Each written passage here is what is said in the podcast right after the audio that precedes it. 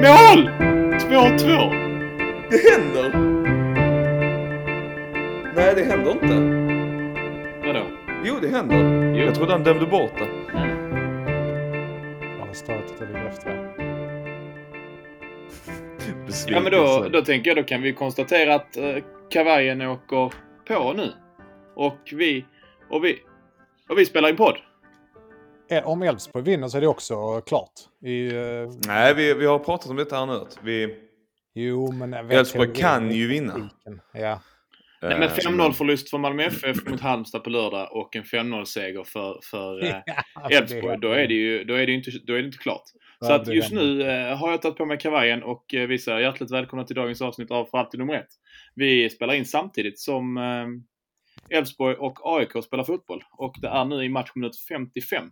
Och AIK har precis gjort 2-2, vilket innebär att i detta nu är Malmö FF svenska mästare och det ville vi såklart, såklart eh, podda lite grann halv-live kring. Vi kan inte släppa det live, men eh, vi kan i alla fall snacka ner Kalmar-matchen under tiden eh, den matchen pågår.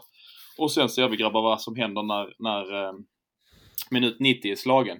Marcus och Gustav, välkomna. Hur är läget Marcus i Stockholm? Tack Martin. Eh, jo, det är fint. Det är en jävligt spännande kväll vi har framför oss här. Att eh, podda och se matchen live. Det ska bli riktigt kul. Eh, annars är det fint. Eh, otroligt kallt. Vintern har kommit till eh, Stockholm, Sverige. Eh, och det är ju lite tråkigt. Eh, jag ser att du dricker öl Gustav. Det gör inte jag. Det är ju måndag liksom. Ja, men precis. Åh jävlar! Där gör precis AIK 3-2 alltså. Eh, samtidigt som jag knäppte min, min öl för det här krysset. Men... Eh, ja, jo, det, nej, jag dricker öl. Det fick bli en sån eh, långhelg kan man väl kalla det. Efter en eh, ganska lugn söndag ändå trots allt. Med, Fan vad slarvigt mål. Jag måste bara hoppa Ja. in alltså. Jag, det är konstant slarv. Det, ja, jag, ligger ju, jag ligger ju 20 sekunder efter dig, eller som vi noterade efter dig och Martin på sändningen. Men det här, alltså... Att släppa returen på det skottet är väl fine. Men att eh, han är först fram, det får inte bara ske. Katastrofförsvar av... Eh, vad gör Elfsborg? Nej men här, här alltså nu, nu drar man klyschan men här ser man ju att Elfsborg lirar med tre juniorer och en, eh, en A-lagsdebutant i, i mittback, som mittback liksom. Det är ju eh, Det är ju inte helt hundra där bak känns det som. Tyvärr. Nej, men, men Samtidigt som man får lyfta Stefanelli. Alltså jävligt påpassligt att han är framme där.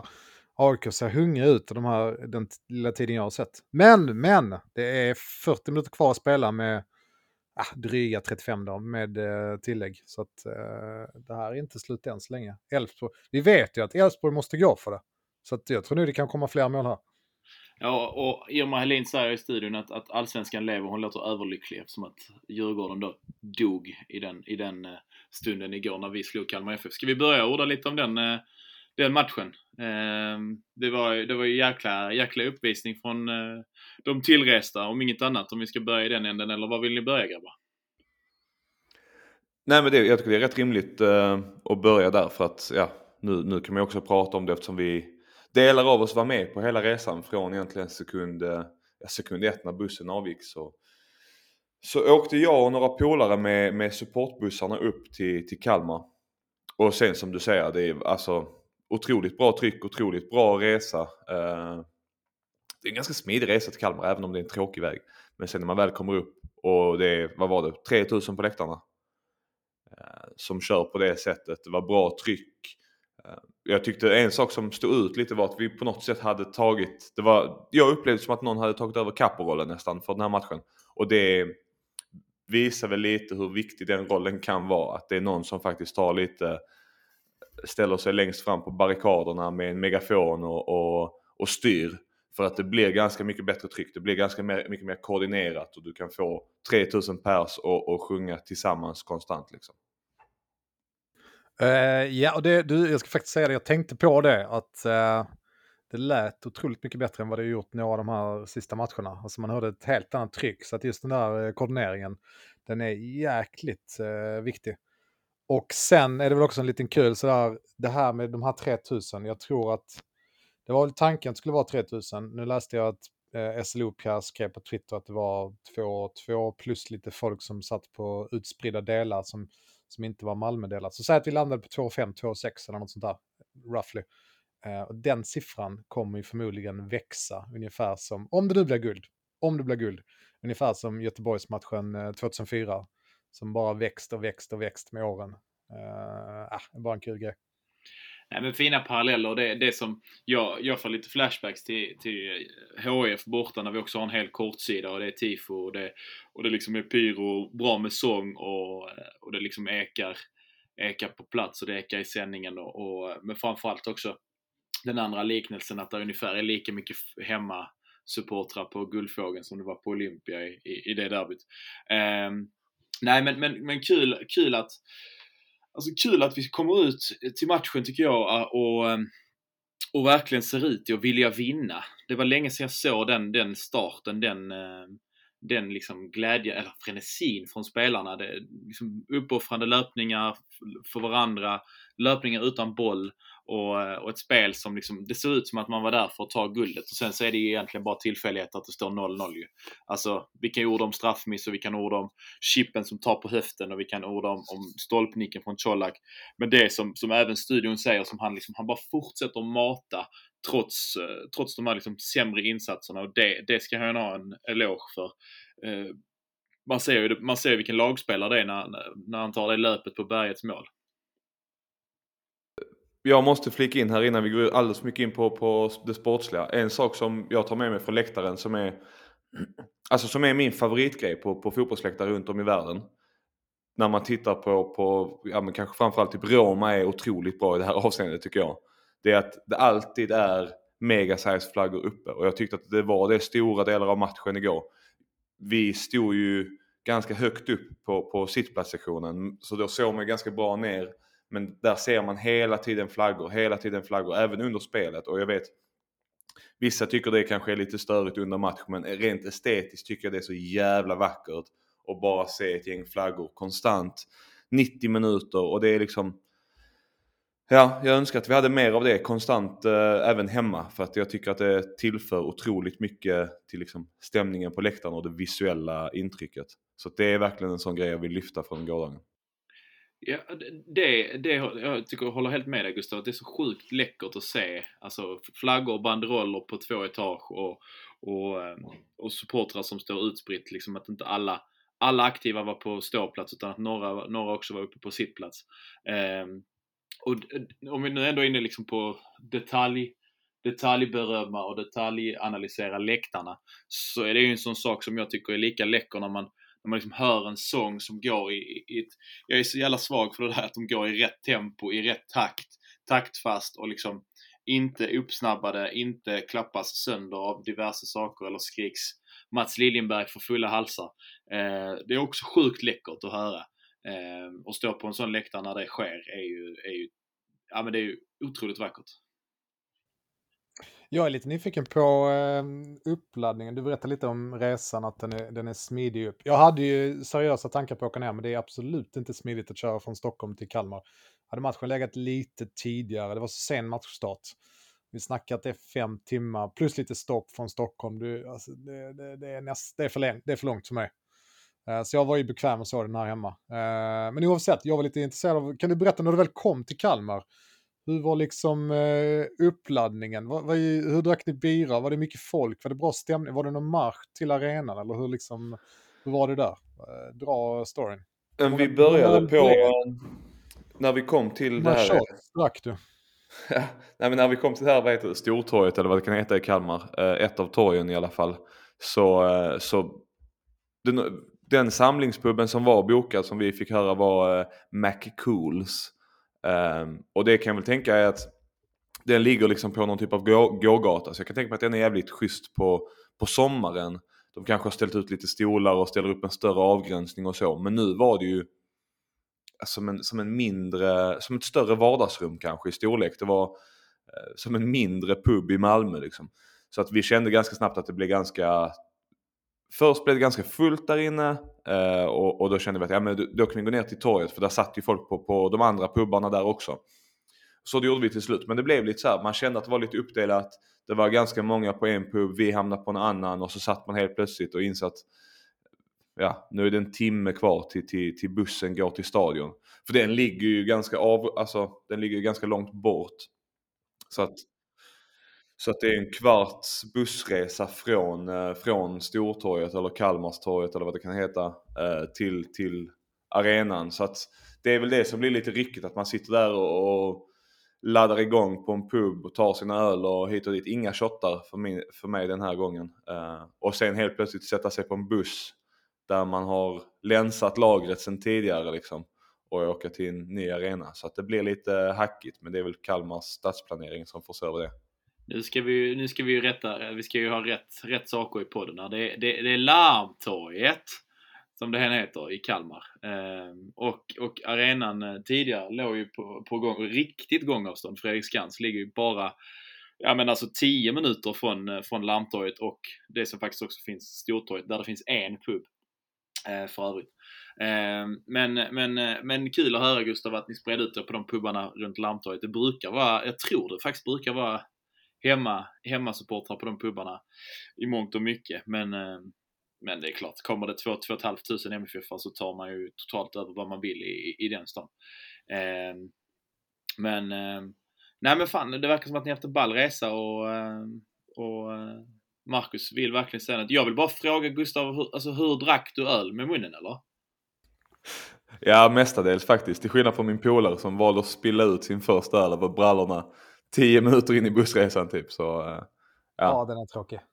Kör nu Marcus, du har viftat för länge. Ja, fan, jag satt och kollade på Google Maps, det är ju en timme att gå. Det är riktigt långt. Men även om det är en härlig sommardag så är det är en alldeles för lång sträcka för att det ska bli en mysig marsch. Ja, speciellt efter en fyra timmars bussresa med en öl eller två så tar det en, en och en halv, två timmar helt plötsligt. Ja, nej, det är helt utslut. Det är kul i 15 minuter, sen när man inser att man har 45 minuter kvar att marschera där. Det är inte riktigt lika roligt då, så att det var nog smart att det tog en eh, buss där. Och åker man till Kalmar på sommaren så åker man ju till Öland. Så att då är det ju ändå buss och då ligger den ju rätt bra nere vid brofästet. Så att, nej, jag skulle nog säga att, att eh, jag tror inte det är många lag som har tagit marscher i Kalmar. Då, då har man inte laddat upp eh, inne i stan, det kan jag ju lugnt säga. Kalmar är väl ditt eh, andra lag i Allsvenskan? Eh, ja, gud ja. ja, gud ja. Ja. Men har man pluggat där i fyra och ett halvt år så, så får man ändå lite sympati. Och jag sa till, jag sa till Gustav innan här idag att, att Henrik Rydström gillar man ju som människa. Det går inte, det går inte att säga något annat. Alltså. Alltså, lite dold hets också att ha ett andra lag i Allsvenskan. Jag har ju inget andra lag i Allsvenskan. Det är bara Malmö FF som gäller för mig. Ett snabbt inflikande här är att om man, om man kör marsch i, eh, i Kalmar så får man ju göra den här Djurgårdsstilen när man väljer en, en kiosk ett par hundra meter från arenan och så går den lilla promenaden, hundra pers eller något. Så att det är väl det man får göra. Ja, det är bra stämning idag för det kan vi säga, trots att eh, AIK leder i detta nu. Jag har precis försökt att refresha här och se om jag kan komma ifatt det grabbar. Det är lite säkert efter. till alla lyssnare, det är det som kommer vara den största liksom, följetongen i dagens podd. Om, om Marcus sändning kommer hamna, hamna i, i synk med vår eller inte. Eh, men men jag, jag vill ju glida in på matchen. Jag känner att, att eh, just... Eh, ja, vi ska snacka om matchen också. Okay. Ja, men läktarmässigt känner jag att jag, jag, var så besviken att jag inte kunde åka så att jag liksom ville kanske inte ens höra alla anekdoter från bussen, Gustav. Men, nej, men kul. Kul och det är alltid, alltså det är, det är svinfett att åka på bortamatcher. Det, det är det man kommer sakna nu under, under vintern framförallt kanske. Innan matchen du, fan en liten grej om resan igen. Vi, måste, vi kan inte släppa det än, det har bara gått 15 minuter. Jag läste på Twitter att det var någon skön som hade styrt en egen buss. Så, såg ni det på Twitter? Ja, jag tror det, men det har jag ingen koll på. Det var någon en, ensam individ som bokade en buss för alla som inte hade fått plats på supportbussen typ, eller Rex eller vad man nu åker med. Sån jävla king. Ja, det, är, det är fan king. starkt ja, det var... på något sätt. Ja, det var snyggt gjort, jag blir imponerad. Och, men det visar också bara att det fanns en jättestor efterfrågan. Det är klart att eh, support kunde ha fler bussar. Jag vet inte varför de inte hyrde fler, om de inte fick tag på det eller inte. Men oavsett var det jävligt coolt gjort som supporter att dra ihop en egen buss och fylla den. Nu tycker jag Martin ska få prata om, eh, om, om matchen här. Det har han väntat på så länge. Den avundsjuke. Ja, jag har sagt det jag vill säga. Bra start och sen en straffmiss och sen... Eh, ja, Nej, men jag vet inte. Alltså, va, finns det så mycket att säga tänker jag om första halvlek? Alltså vi spelar faktiskt riktigt, riktigt fint. Ehm, hela den första halvleken och alltså avsaknaden av AC märker man inte riktigt där eh, i första. Spelar väldigt fint, står högt med laget och, och pressar dem och stressar dem. Sen eh, har de några moment och, och, några, några sekvenser när de kommer igenom. Och det är ju det som man någonstans ändå tycker om, tycker om med Kalmar det är därför det är väl för att kallas Marcus mitt andra lag eftersom att de spelar fin fotboll också. Det är inte så brunkargäng som, som eh, Den här säsongen, ja. För, förra året höll de på att åka ut. Nej, men, eh, jag, jag var ju inne på det inför matchen för det är ganska många andra poddar och, och twittrare och så vidare som har pratat om att Kalmar kommer att bli en extremt tuff match liksom för att det, deras spel är så otroligt bländande och fint. Men på ett sätt så tycker jag att jag, jag ger mig själv rätt här att när MFF spelar som bäst och Kalmar fortsätter försöka spela sitt spel, då gör vi ett bra jobb på att stänga det. Vi gör ett bra jobb på att pressa dem och pressa fram misstag. Sen är det klart att de är så pass duktiga att när de väl får det att sitta, vilket de fick ganska många gånger igår, då flyger de upp, då blir de jättefarliga. Men överlag så, precis som du var inne på, på Martin, så tycker jag att vi gör en, en bra första halvlek i mångt och mycket. Eh, och vi är nära att göra ganska många mål eh, egentligen. Så att på ett sätt så absolut, det är ett svårt motstånd, men deras sätt att spela är nog rätt bra för oss också. För att det innebär att vi kan spela vårt spel och pressa fram vårt spel i bästa lägen. Eh, vi, vi, måste bara uppdatera lite i AIK-matcherna. Det verkar som att Mikael Lustig fick en smäll. Eh, alltid skönt när det händer. Så, kan vi fortsätta diskutera Kalmar FF-matchen. Marcus, vad säger du om första halvlek? Eh, nej men jag håller på, eh, jag håller med att, eh, att eh, det, det, man kanske inte sa, fast jag vet inte, jag tyckte ändå att jag saknade AC lite grann för att Penja ligger något lägre och eh, eh Oskar ligger också helt klart lägre och jag tyckte att även om vi öste på så kanske jag saknade lite av finessen. Jag tyckte inte riktigt att vi kom igenom så många gånger som jag skulle önskat. Och det, det, det märkte jag också att det blev inget mål, även om det var jättemånga, framförallt var det Colak som hade jättemånga klara chanser med, eh, med stolpen, straffen såklart och eh, friläget där, där vi oturligt liksom inte blir mål. Men jag tyckte i och för sig att jag saknade AC, för han har någonting som inte Penja och, och, och Lewicki eh, har på det centrala mittfältet. Eh, och sen tyckte jag väl kanske inte att Björn Sevic eller Rex eller Nalic kom igenom till sådär super, super klara chanser. Eh, men det här är liksom min minnesbild och min minnesbild är lite färgad av att jag jag blev nervös när klockan var liksom började ticka uppåt där. Ni vet hur det känns, man började få lite panik i kroppen. Um, ja. jag, jag hoppar in här för att jag har en snabb grej på, på Colak som jag tycker är lite eh, oroväckande med, med Colaks, match, eller Colaks matcher nu nästan på senaste. Det är ju att jag tycker att han har hamnat i en formsvacka som ligger så jävla olägligt och det är klart det finns ju ingenting att göra åt det egentligen. Men nu är det, det är ett par, par lägen igår som för, för fyra månader sedan hade varit mål. Då hade han gjort liksom tre mål i den här matchen och vi hade vunnit redan i första halvlek. Men nu har han en liten dipp och det gör att det är lite, lite kämpigare, lite mer krampaktigt. Men ja, samtidigt så är det svårt för han tar sig till lägena och gör det jävligt bra liksom. Ja, men och jag sa ju det innan också att alltså det, det jobbet han lägger ner är ovärderligt och han är en riktig lagspelare. Det, det, är klart att det är en spjutspets som vill göra mål och som, som tar straffen och så. Men det är liksom ändå någonstans att han, han fortsätter. Han vet att, att det enda, den enda vägen till, till de här enkla målen och, och måltjuveriet är ju att, att vara på rätt plats och jobba hårt liksom. Så att det är extremt kul att se. Eh, och en annan som jag tycker också jobbar hårt, även om du kanske inte håller med mig Marcus, det, det, jag tycker Nalic, alltså visst han har några felpass, han har några felbeslut och sånt, men jag tycker att han gör en jävla första halvlek som, som är väldigt, väldigt hög, eh, hög nivå på. Eh, och det är ju rätt roligt att se att, att han, han, det känns inte som att han spelar lika omständigt längre. Det känns ändå som att han eh, någonstans hittar en, eh, ett, ett lite snabbare spel, lite rakare, lite mer, eh, lite mer direkt och, och ehm, inte krånglar till det så mycket. Sen emellanåt krånglar han till det, då tappar han boll, spelar fel. Eh, men fan, fortsätt slipa bort det så tror jag det kan vara en riktig tillgång eh, nästa säsong om han är kvar. Ja, men jag tycker du, du, det är helt rätt och eh, jag vill hålla med dig. Uh, jag vet inte om det är det här forumet, om det är du och jag Gustav uh, som har snackat om det eller om jag i någon annan sammanhang pratat om knowledge. Men jag tycker att han har växt på mig sista, sista tiden. Definitivt. Det är inte samma kille som som jag minns när han såsade ut från eh, Wolfsburg, Wolfsburg hemma när vi låg under. Liksom. Han knatade av långsamt, man blev liksom fly förbannad. Utan nu har det nästan blivit en lagkille som kämpar och krigar för laget och som sagt spelar lite enklare. Sen vet vi att han har ett jäkla bollsinne och kan vara kreativ och göra det där lite annorlunda.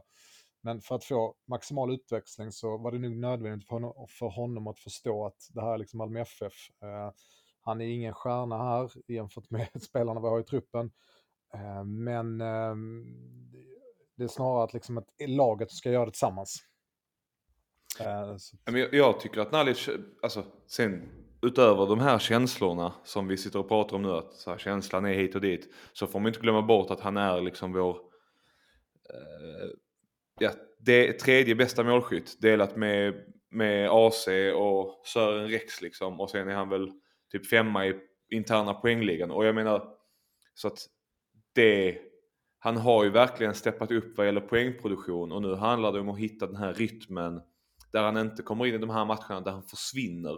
För att det är ju det han har fortfarande och, och det tycker jag han har blivit bättre på för att förr var det ju verkligen så att han kunde försvinna i 85 minuter innan han blev utbytt. Eh, men nu tycker jag han har blivit bättre på att hitta en jämnhet i sitt spel och det är klart att det finns fler steg att ta. Han är förvisso inte jätteung men det han har bevisat för mig senaste året är att han fortfarande utvecklas väldigt mycket. Han kanske bara är lite, lite sen i den fotbollsmässiga utvecklingen liksom. Och, och jag menar, min pendel har svängt från att han kanske inte ska vara kvar nästa år till att vi kanske ska börja prata om Nalic som ett seriöst alternativ som startspelare nästa år. Det, det är min, min personliga bild av honom som utvecklats så. Ja, nej men absolut. Och jag, jag satt och det var lustigt att vi pratade om det här nu idag. Jag satt och kikade på det igår nämligen. Han har ju spelat eh, ganska mycket. Jag tror att det var, nu sitter jag och kollar här igen, och säger eh, Flash score 28 matcher, 6 mål, eh, 3 assist. Och det är bara då allsvenskan. Sen har han gjort en del också i, eh, i Europa. Så att han har spelat mycket. Sen ska man vara lite krass och gå in och kolla på de här 28 matcherna. Så är det absolut så att ehm, eh, det kanske är någon sorts split där. Jag, jag har det inte exakt i huvudet, men säg att han har startat hälften och hoppat in i hälften. Eh, någonstans där lite roughly. Så att, Fotboll Skåne la ut, eh, vad blir det, igår? Att eh, han är en av de som är... Jag såg det. Ja, typ näst mest använd i, i laget. Eh, ja, Bimancevic är mest använd och sen är det Anel, Adi, Colak och Rakip som är därefter. Nej men absolut, men sen kan det vara en det här, min poäng är väl att använd, jag läste nog samma artikel som det, det var Jonas Hansson som någonting där. Och frågan är då om de har gått på bara, liksom, har du deltagit i en match så beräknas du som använd. Eller om du, liksom minuter, det vet och jag inte. Och där måste vi nog flika in att uh, det ser ut att bli en, en guldstrid mot AIK i år. För att uh, där gjorde Stefanelli precis 4-2 till, uh, till Elfsborg, eller till AIK förlåt. Så att det innebär att de går upp på andra platsen nu. Och bara för alla er som sitter och lyssnar nu som inte har det här i huvudet, vilket jag inte hade. De möter Sirius i nästa omgång. Eh, och som ni vet så möter vi, vi möter Halmstad då. Och för att flika vidare på den så, så är det extremt eh, snöpligt att Sirius leder 3-0 mot Häcken och därmed säkrar kontraktet idag. Eh, annars hade de ju haft allt att spela för precis som Halmstad.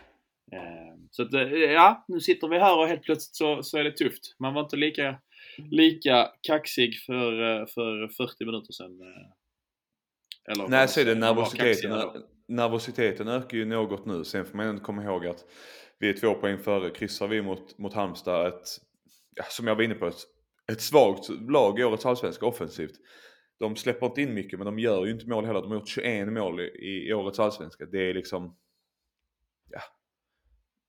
vi ska kunna i värsta fall hålla 0-0 mot dem och då måste AIK ta igen typ 12 mål tror jag det är att de måste göra för att gå om oss. Jag måste flika in här, det är så, just det, Malmö 58, om detta nu står sig, AIK 56 står då.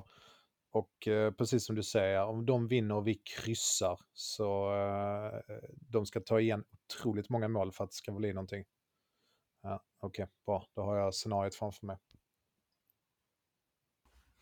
Men eh, jag vill hoppa tillbaka lite till Kalmar för en spelare som, eh, som jag tycker gör en extremt bra match, eller ett extremt bra inhopp.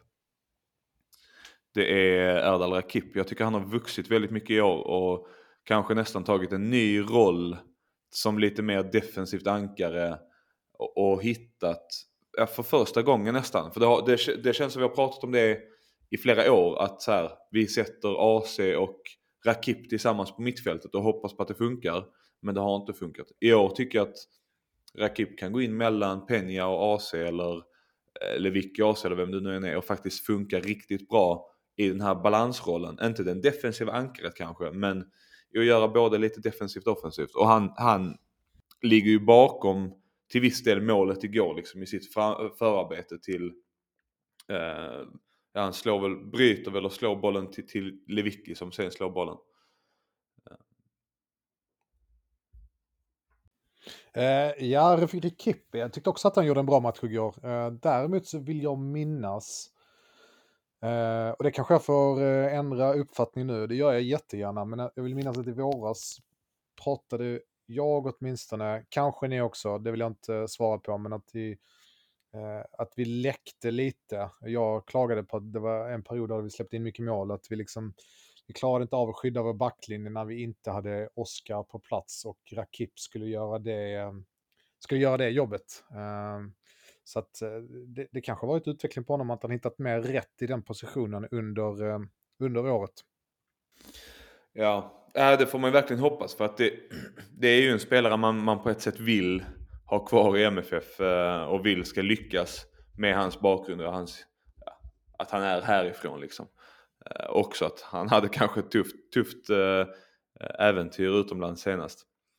Men ja, och då, då förs man väl naturligt över på, på den andra som har varit lite ifrågasatt senaste tiden eh, på vissa håll och som går in och är matchavgörande är verkligen till, till 100% och det är Malika Bubakari som nu de här två senaste matcherna tycker jag har gjort väldigt starka insatser det är en precision i den passningen igår som jag inte trodde mig skulle få se från honom. Men det, det är ju liksom, det är ju Peña-klass, det är ju AC-klass, det är vem man nu väljer att se som bland de bästa framspelarna i Allsvenskan klass på den, på den bollen han slår till berget. Det går snabbt och det är millimeterprecision så att verkligen en, en hyllning till honom för att han ja, men har vuxit in i det och hittat rätt och även när det är liksom tufft och pressat så, så kan han kliva fram och det är imponerande för han är fortfarande en ganska ung kille. Jag har bara fina ord att säga om Malika Bakari. Jag håller helt med dig Gustav om, om Erdal Rakip. Eh, det är ett fint inhopp, men det är också en extremt fin passning av Oskar Lewicki eh, ut på ett som, som inte heller får förglömmas. Eh, och, och, det roliga med, med, med Abubakar egentligen är ju att, eller roliga, men att han har ju kontrakt till 2025. Han är ju den som sitter på längsta kontraktet i, i Malmö FFs trupp eh, i år. Och det visar ändå någonstans att man tror på honom och, eh, och att, att det är inte i år han ska vara bäst, det kanske inte heller nästa år han ska vara bäst. Utan det är kanske 2023 som han ska blomma, blomma helt liksom. Att man ger honom väldigt mycket tid och väldigt mycket möjlighet att, att acklimatisera sig i Malmö FF och Allsvenskan. Så att, eh, men jag tycker redan när vi, det målet han gör senast också är också väldigt, väldigt mycket klass på. Eh, så att kul, kul att se med Malik. Eh, och låter jag sjukt bitter nu så är jag riktigt, riktigt pissigt nervös för AIK-målet som ställer till det i min hjärna. Är inte målet igår en kombination av de två av de mest episka målen på senare tid? Och det första jag tänker på då som ett episkt mål är ju eh, Antonssons mot eh, Besiktas. Eh, där Eh, är det Bachirou som gör en riktigt snygg passning som är till Marcus Rosenberg. Och den passningen påminner otroligt mycket om eh, Levickis passning igår. Och sen då nästa, ja den, då vet ni direkt vad jag tänker på, hoppas jag åtminstone. Eh, men det är ju såklart Gibbs passning till Mackan. Så att här i det här målet fick vi liksom kombinationen av de två episka målen eh, se på plats igen. Att, eh, ja, det var bara en reflektion. Om ni håller med där, jag vet inte. Alltså jag köper att det är viss, viss likhet med, med uh, Mackans mål mot Kiev. Men jag tror att den likheten målar, alltså den, den blir nog lite större för att det var årsdagen på, av det målet. Så yeah. tror jag att det blir lite så här, det växer fram, att det blir lite... Men ser du framför dig det andra också? Eh, målet mot Besiktas. Du ser det hur Bachirou vänder om snabbt och drar den till Mackan. Som sen... eh, Ja, Martin li, lite viftar, kanske eh. när du ser det faktiskt. Martin kan snacka under tiden så kan du kolla reprisen. Googla den. Ja, men visst är det så att det är också ett tillbakaspel i den. Eh, och sen en boll i djupled. Alltså Ja, den, går ju mer i, den går ju mer i djupled än, än ut på kanten. Men det är ju samma, samma typ av, av uppspel och, och, och, och framspel. Och det är egentligen där liknelsen i Mackans mål är också, i framspelningen. Ehm, Ja, Exakt, inte, inte så mycket avslutet kanske, utan snarare liksom uppspelssekvensen Det- det- med Bachirou Bergets- till... Bergets mål igår är ju, där är ju inget avslut. Så, där är ju inget avslut. det är ju tofflande av någonting bara. Han- sparkar ju hål i bomullen eh, ja, som kan visa sig bli, bli mycket värre. Men, Men jag vill eh, säga en sak med eh, avbytarna och nu såg vi ju effekten igår att det var faktiskt avbytarna som, som var på rätt plats och hade kvalitet där och i studion pratade de otroligt mycket om eh, Malmös bredd och det har vi ju också pratat om. Eh, men studiens eh, studions resonemang var att eh, man bör nästan utnyttja det mer i den mån man kan. Det är klart mot en match mot Häcken där vi liksom har tajt med folk vi kan slänga in så kanske det är svårt. Men annars tycker jag nästan att vi ska utnyttja de där fem bytena. Bara för att kompetensen på de spelarna som har redan sprungit i 70 minuter är inte så pass mycket högre versus vinsten du gör i att få in pigga, friska ben och eh, skallar.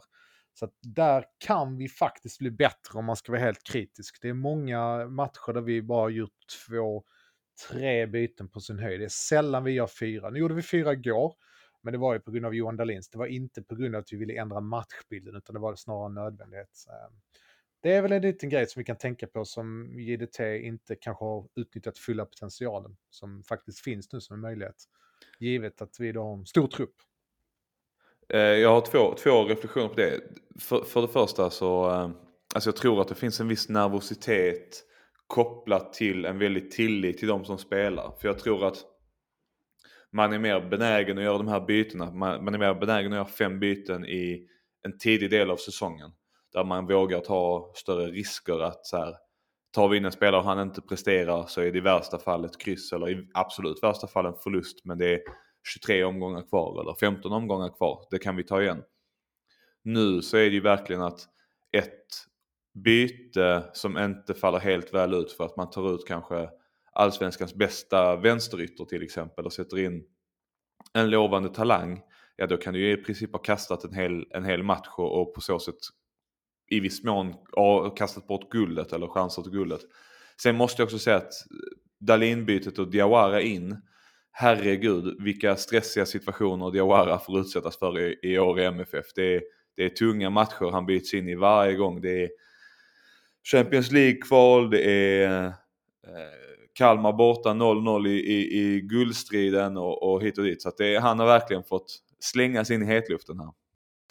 Men jag, eh, ja, ehm, vi kommer tillbaka till det lite längre fram men jag vill ändå kommentera det här. Alltså jag tror att du har en skitbra poäng Gustav. Och det är klart att det resonemanget finns där också. Samtidigt så tycker jag att det är väl kanske den nyckeln. När vi, när vi gick till ehm, Champions League förra gången så pratade vi hela tiden om att vi lyckas gå runt på de här 15-16 spelarna. Så jag tror att där finns ändå lite room for improvement som man säger som så och kanske lita på de här spelarna. Anledningen till att man inte gör det är väl att de kanske har fått antingen för lite speltid eh, tidigare som har liksom inte fått möjlighet att växa in det. Samt att alltså vi har ändå ett sånt pass bredd och djup i bänken när eh, vi kan ställa upp med hyfsat ordinarie utan skador och avstängningar. Att vi ska kunna skicka in fyra byten. Jag menar igår satt ändå Martin Olsson på bänken hela tiden. Eller, ehm, ja, det fanns väl andra också som kunde, som kunde kommit in och, och gjort en skillnad. Så att, eh, jag vill ändå säga att där, där tror jag att man skulle kunna utnyttja det lite bättre. Eh, det är ju ett vapen med fem byten om man har ett jättedjup i truppen och bredden. Samtidigt som jag förstår din poäng också. Trygghet och lita på de som har, som har levererat och tagit oss dit vi är. Eh, men jag tror att man ska hitta någon balansgång där. Ehm. Nu kollar jag precis på bänken eh, och det är ju eh, Martin Olsson som du säger, Frans Brorsson och eh, Nanasi som inte kommer in igår. Jag, ja, ja, absolut, jag, jag köper att man ska kanske utnyttja alla fem men det är också svårt, extra svårt kanske med ett defensivt byte i det här läget för att ja, man rubbar lite balansen, man rubbar liksom de mentala kamperna där jag på något sätt känner att vi hade övertaget mot, mot Kalmars motsvarigheter på sina, positioner. Så att absolut, men, men just i den här matchen så tycker jag att det räcker ganska bra. Det är väl möjligtvis om man skulle, nej jag ser inte ens, ser inte ens ett riktigt läge att få in uh, Brorsson här för att eh, det vore ju, uh, det, då tar man ut en av de andra backarna och det gör man ju bara för, för vi skada känner jag. Så att det är väl och, och jag tycker någonstans man ska komma ihåg många, många sekvenser av säsongen där vi, där vi har försökt säkra, försökt stänga. Där det har gått, eh, där det har gått snett ändå, där det, där det inte har funkat liksom. Så det, det konceptet är ju, är ju inget som, som, som Malmö FF 2021 har haft framgång på eller ska ha framgång på. Eh, och där var Elfsborgs farligaste chans precis på, på hela andra halvlek i princip. Och jag kan fan vad jag stör mig på att man är så jävla håglös när man sabbar hela sin Europachans. Vidriga Elfsborg och dåliga ni är alltså. Ja, ja, tvi. Skitsamma, snacka om något annat. Det känns rätt gött att vi eh, behöver bara kriga till oss ett kryss. Eh, och jag hoppas verkligen att det kommer vara fullsatt på eh, Eh, söndag, eller på att säga, men det är lördag. Eh, och verkligen, verkligen ge stödet till laget för att det här kommer bli, eh, det är en viktig match. Kan jag minst sagt säga. En sak, vi, vi kommer nog avsluta med lite tankar kring eh, vad som håller på att ske och vad vi måste göra och så vidare. En sak som var lite, jag vet inte om jag får säga kul för det är jävligt synd och, och jobbigt för dem, de som blev drabbade eller vad man ska säga. Det är ju de MFF-supportrarna som satt på buss 4 igår. Eh, och för er som inte vet det så, så på något magiskt sätt så kör buss 4 fast utanför Guldfågeln Arena så att där, eh, och de stod fast i två timmar innan det kom bärgningsbil och så vidare. Och, och jag kan säga att, så här, det var ganska kallt och ruggigt i Kalmar. Det var regnigt och stå på den betongen i, i två timmar som eh, man var rejält nedfrusen när man kom ut i, i, i bussen. Så att eh, jag kan bara tänka mig att stå och titta på liksom en buss som har kört fast på en ja, lite grusblöt parkeringsplats. Det, det är lite märkligt. Eh, men eh, ja, det, det är jävligt synd om någon som blir drabbade, men det är lite kul ändå. Ja, det låter inte roligt ju. Nu kom vi av oss här. Uh, men hur gick det för i gänget då? Kom de någonsin fram eller vad fan? För jag antar att de hade lite marginal. Ja, nej, det var på vägen hem. De, jag tror de hade en försening på typ två, två timmar uh, innan bärgningsbilen hade fått loss dem. Men ja, det är fortfarande ganska trist, trist att stå där uppe och vänta en, en söndag när man ska hem. Ja. Å andra sidan eh, hade vi vunnit matchen så att jag antar att det var lite... Alltså, ja, man är väl fortfarande glad liksom. Ja, exakt ja. Men vi, nu är det ja, två och en halv minut kvar ungefär av Elfsborg-Häcken och det står Eh, eh, Häcken, AIK. Häcken är inte inblandad i någon guldstrid. Eh, och det kommer ju bli en guldstrid för oss mot AIK. För att, ja precis som Martin bittert var inne på här för en stund sedan så är ju Elfsborgs forcering är svag. De har haft ja, någon, någon halv chans, något halvdassigt läge och, och ett skott utanför liksom. Men det innebär ju att vi, vi får ställa vårt hopp till ja, oss själva egentligen bara för att vi har Halmstad hemma. Det ska vara seger. Enligt alla liksom matematiska formler och tarotkort eller vad man nu använder för, för att spå framtiden så, så är vi storfavoriter i den matchen. Eh, samtidigt har AIK Sirius som egentligen bara har sin stolthet att, att spela för och det är väl i viss mån Daniel Bäckströms jobb. Vår före detta guldtränare att eh, ännu en gång skriva in sig som en, eh, en viktig kugge i MFFs guld, eh, guldsäsong. Nej men precis som du säger Gustav, och, och kan man inte slå Halmstad hemma inför fullsatta läktare eh, framförallt efter, efter den här Mjällby-grejen, alltså när vi, inte, när vi inte kommer upp i nivå där, då, eh, då förtjänar man ju inte att vinna SM-guld heller. Så det, det, det kommer ju vara att Malmö FF vinner guld om, om de förtjänar det och vill eh, göra det. Annars så, så, så är det helt öppet för AIK att ta det. Men det jag skulle vilja säga, det är som Jo Inge Berget sa inför Kalmar-matchen. Han har, har ju varit lite småskadad och så fick han frågan om huruvida han kunde spela eller inte eller hur han mådde och kände sig och så vidare. Och, och där säger han ju någonting i stil med att nu är det två matcher kvar. Nu finns det ingenting att spara på. Nu är det bara att gå in och liksom Går någonting sönder eller gör det lite ont så får du göra det för att nu är det, nu är det slut på säsongen. Nu är det allt som ska ut, de sista sista procenten. Sen får man ta sin semester och åka iväg. Och det är ju det läget vi måste få till hela truppen nu för att, och till alla supportrar. det är få som ska ner till Turin så att detta blir sista matchen. Det är den sista hemmamatchen med en otroligt viktig innebörd. Som supporter måste man göra sitt jobb och som, och, och, och som eh, ja, för att få spelarna att göra sitt jobb. Det är där vi är nu i säsongen. Det finns ingenting att spara på. Det är en match kvar. Sjung så ni inte kan prata på två veckor på jobbet. Få spelarna att kriga så de måste ta en veckas ledigt efter, efter den här matchen för att de har så ont i kroppen. Nu, nu är det bara en sak som gäller. Oavsett, jag skulle berätta en annan grej. Jag satt här och kollade lite på eh, 538 som vi då och då refererar till. Eh, och då har de då liksom lite oddssättning inför eh, Malmö-Halmstad, AIK-Sirius. Ehm, för det första kan man säga att vi har liksom ett jättebra läge enligt deras eh, uppdatering för att vinna allsvenskan. Sen hade vi också det eh, precis framför mig här att ehm, eh Halms, eller förlåt, Malmö har då mot Halmstad enligt deras odds 70% chans att vi tar en seger. Motsvarande för eh, AIK är 61% att de ska ta en seger mot Sirius. Så att vi ligger liksom, utgångsläget är bättre där. Tittar man sen på en annan grej så satt jag faktiskt och kollade på formen för just Sirius och eh, Halmstad. Ja, jag vet att Halmstad har mycket att spela för och Sirius inte har det. Men Sirius har en bättre form, trots allt. Jag tror att de har dragit in åtta poäng på sina sista fem matcher och eh, Halmstad bara hade dragit in fem poäng på sina senaste matcher. Så att både odds och eh, formsättning eh, gör ju att vi har en lättare uppgift. Vi ska liksom inte glömma bort att vi, eh, de måste också vinna sin, eh, medan det räcker med ett kryss från oss. Det var bara lite statistik för de statistiknördarna som lyssnar på podden. Och då fortsätter vi med statistik och kan konstatera att, att Malmö FF eh, de senaste mötena med Halmstad 2017, 2015, 2014 har eh, tre, tre raka segrar. 3-1, 3-1, 2-0. sen ett kryss 2013. 2011 vann vi med 3-1 igen och 2010 spelar vi 1-1.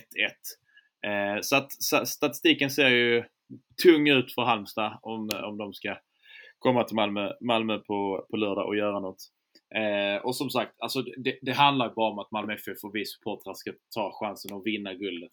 Eh, jag tror att vi har varit i den här situationen för många gånger för att det ska vara något jobbigt. Nu känns det såklart pissigt när, när man, när man kunde suttit här och, och haft en guld, guldpodd eh, eh, i, det, i detta nu. Men någonstans så, så, visste vi kanske om det att, att AIK, AIK har varit starkare än Elfsborg över, över tid. Ehm, Elfsborg eh, saknade hela backlinjen och de, och de, de visade hur svaga de var i slutet. Liksom. Så, att, så man kanske såg det komma men man kanske hade någon naiv förhoppning att, att man skulle kunna sitta och att det skulle vara klart nu så slipper man liksom ändå lite med småångesten på lördag för det är det ju ändå någonstans. Sam, samtidigt om man ska vara lite positiv för att jag håller med om att det känns ganska bull nu för att det är ju klart man vill vinna guld så fort som möjligt. Så är det väl att ja, det, det blir ett känslo, en, en känslomatch på lördag. Uh, och det är väl det man får se fram emot. Så, så hoppas vi att, att det blir bra känslor såklart. Men med det så tror jag att vi håller där. Uh, alla vet vad som gäller inför, uh, inför helgen. Jag har faktiskt en avslutande sak som vi måste ta upp innan vi avslutar detta. Och det är, det är något som är större, på ett sätt större än, än den här Elfsborg-AIK-matchen. Och det är ju Simon Kron historien i, i Aftonbladet. Och jag vet att det här blir en lång podd nu och att det är ganska kanske tröttsamt att, att, att lyssna på. Men eh, för er som har missat det så har Simon Kron eh, drabbats av, av sjukdomen MS. Och det är det var en lång fin intervju i, i Aftonbladet som alla ni som inte har läst det får läsa den och se de klippen. Så att vi, vi kan inte säga så mycket mer. Vi såg någonting på Twitter om att eh, eh ja, men försöka starta någon kampanj för liksom få igång uppmärksamheten för detta och, och så vidare. Men för er som inte har sett det, gå in och läs om Simon Kron. Eh, stötta honom så gott ni kan. Skicka några fina ord eller vad som helst. För att eh, det, det förtjänar han. För han är för alltid en del av, av MFF-historien. Eh, med, med hans insatser i våra tröjor framförallt bidragande orsak till kanske föreningens viktigaste mål när Mackan sätter 3-0 mot, mot Salzburg. Så att, eh, jag håller helt med dig Gustav. Skicka all, all kärlek ni kan till Simon Kron. Vi skickar, eh, vi skickar våra tankar och, och eh, vad ska man säga, eh, krya på Vår- dig. Vår kärlek. Vår eviga kärlek och ja, lyckönskningar. käm- Kämpa på och lyckönskningar till, till Simon Kron. Ehm, vi säger såklart stort tack för att ni har lyssnat så här långt. Ehm, så ses vi på eh, Stadion på lördag och snor hem det 22 guldet till Malmö. Vi säger så så länge. Tack för att ni har lyssnat. Ha det bra. Hej!